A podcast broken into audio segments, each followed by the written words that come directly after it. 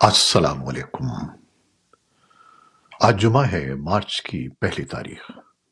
پاکستان میں اس وقت شام کے سات، بھارت میں ساڑھے سات اور یہاں ہمارے اسٹوڈیوز کی گھڑیوں میں صبح کے نو بج رہے ہیں۔ وائس آف امریکہ، واشنگٹن کی اردو سروس سے میں ہوں خالد حمید، خبروں کے بلٹن کے ساتھ۔ آغاز کرتے ہیں پہلے پاکستان کی خبروں سے۔ پاکستان کی وزارت خارجہ نے امریکہ کے تیس سے زائد قانون سازوں کی طرف سے حال ہی میں صدر جو بائیڈن اور وزیر خارجہ اینٹنی بلنکن کو لکھے گئے اس خط پر بھی کسی قسم کا تبصرہ کرنے سے گریز کیا ہے جسے مطالبہ کیا گیا ہے کہ پاکستان میں آٹھ فروری کو ہونے والے انتخابات میں مبینہ دھاندلی کے الزامات کی تحقیقات تک پاکستان کی نئی حکومت کو تسلیم نہ کیا جائے۔ تاہم پاکستان کے دفتر خارجہ کی ترجمان ممتاز زہرہ بلوچ نے وائس آف امریکہ سے گفتگو کرتے ہوئے کہا کہ پاکستان اس خط سے آگاہ ہے۔ ان کا کہنا ہے کہ یہ خط امریکہ کے دو اداروں کے درمیان ہے، جو امریکہ کے کچھ قانون سازوں نے لکھا ہے، اور یہ خط پاکستانی حکومت یا کسی ادارے کو نہیں لکھا گیا ہے۔ اس لیے ان کے بقول ہمارے لیے اس پر کوئی تبصرہ کرنے کا جواز نہیں ہے۔ امریکی قانون سازوں کی طرف سے یہ خط ایسے وقت میں لکھا گیا ہے جب پاکستان میں فروری کو ہونے والے عام انتخابات کی شفافیت کے بارے میں ملک کے اندر اور باہر سوال اٹھائے جا رہے ہیں، جن کے بارے میں پاکستانی حکام کا دعویٰ ہے کہ یہ انتخابات صاف اور شفاف انداز میں منعقد کیے گئے تھے۔ پاکستان کی دفتر خارجہ کی ترجمان نے بھی اس بات کا اعادہ کیا کہ پاکستان ایک خود مختار ملک اور پاکستان کی جمہوریت ایک متحرک جمہوریت ہے۔ ان کا کہنا ہے کہ پاکستان کے ادارے اور عدالتیں اس طرح کی شکایات کو حل کرنے کی استعداد کار رکھتی ہیں۔ وائس آف امریکہ کی ارم عباسی نے اس خط کے حوالے سے محکمہ خارجہ سے رابطہ کیا، جس کے جواب میں ترجمان میتھیو ملر نے کہا کہ محکمہ خارجہ پاکستان میں انتخابی عمل میں شفافیت کے لیے امریکی کانگریس کی حمایت کا خیر مقدم کرتا ہے۔ اپنے ایک تحریری جواب میں میتھیو ملر کا کہنا تھا کہ بائیڈن انتظامیہ کا موقف یہ ہے کہ ہم پاکستان کی کسی بھی حکومت کے ساتھ مل کر کام کریں گے جو ملک کے عوام نے منتخب کی ہو۔ مسلم لیگ نون کے سردار ایاز صادق اسپیکر قومی اسمبلی منتخب ہو گئے ہیں۔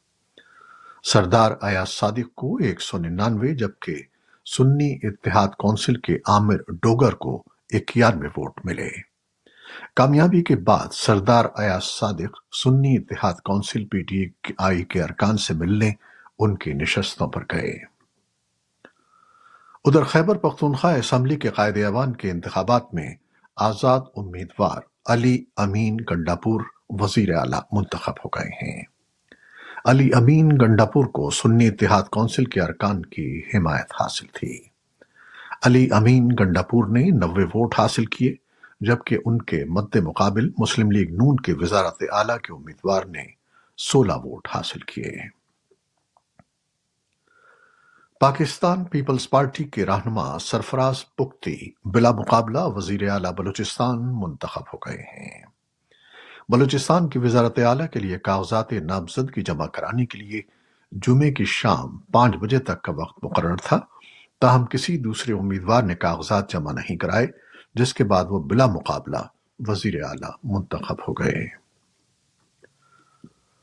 نو منتخب قومی اسمبلی کے اسپیکر، ڈپٹی اسپیکر اور قائد ایوان کی نشست کے لیے ووٹنگ میں جانے سے قبل ایم کیو ایم اور مسلم لیگ نون نے آئینی ترمیم کے لیے راہ ہموار کرنے پر اتفاق کر لیا ہے۔ دونوں جانب دونوں جماعتوں کی جانب سے مفاہمت کی ایک یادداشت پر دستخط ہوئی، جس میں کہا گیا ہے کہ مسلم لیگ نون ایم کیو ایم سے خود مختار اور با اختیار مقامی حکومتوں کے قیام کے لیے آئینی ترمیم کی روح، مقصد اور ضرورت پر مکمل اتفاق کرتی ہے۔ پاکستان کے نو تشکیل شدہ حکمراں اتحاد نے ابھی تک اپنے وزیر خزانہ کے انتخاب کو حتمی شکل نہیں دی ہے اور کسی ایسے شخص کی تلاش میں ہے جو بین الاقوامی مالیاتی فنڈ کے نئے بیل آؤٹ پیکج پر گفت و شنید کے لیے فوری طور پر قیادت کر سکے۔ پاکستانی معیشت کی بحالی ایک مشکل مرحلے پر ہے اور موجودہ آئی ایم ایف معاہدہ گیارہ اپریل کو ختم ہو رہا ہے۔ تین امیدواروں میں سابق وزیر خزانہ اسحاق ٹار سر فہرست ہیں۔ اقوام متحدہ کے خصوصی نمائندے رچرڈ بینٹ نے افغانستان میں انسانی حقوق کی صورتحال پر کہا ہے کہ ڈھائی سال سے افغانستان میں انسانی حقوق کی بگڑتی ہوئی صورتحال ناقابل قبول مسائل کا باعث بن رہی ہے۔ انہوں نے طالبان اور عالمی برادری سے صورتحال کو بہتر بنانے اور افغان عوام کو امید دلانے کے لیے فوری کاروائی کا مطالبہ کیا۔ رچرڈ بینٹ نے طالبان کی طرف سے سر عام پھانسی اور جسمانی سزا کے استعمال کی بھی مذمت کی اور انہیں روکنے کا مطالبہ کیا۔ طالبان نے ابھی تک U N H C R کی کونسل کی رپورٹ پر کوئی تبصرہ نہیں کیا ہے۔ بھارت کی حکومت نے ایک بیان میں کہا ہے کہ اس کی وزارت دفاع نے بحریہ کے لیے جوہری صلاحیت کے حامل براہموس میزائلوں کی خریداری کے معاہدوں پر دستخط کیے ہیں، جن کی کل لاگت ایک سو پچانوے بلین روپے یعنی دو اشاریہ چھتیس بلین ڈالر ہے۔ بھارت اس سے قبل دو سو برہموس میزائلوں کی خریداری کی منظوری دے چکا ہے۔ وزارت نے نو بلین روپے میں جہاز سے داغے جانے والے میزائل سسٹم کی خریداری کا معاہدہ بھی کیا ہے۔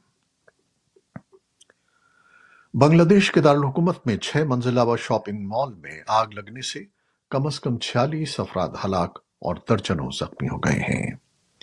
وزیر صحت سمانتا لال سین نے بتایا کہ آگ جمعرات کو دیر گئے ڈھاکہ کے مرکزی علاقے میں واقع ایک عمارت میں لگی۔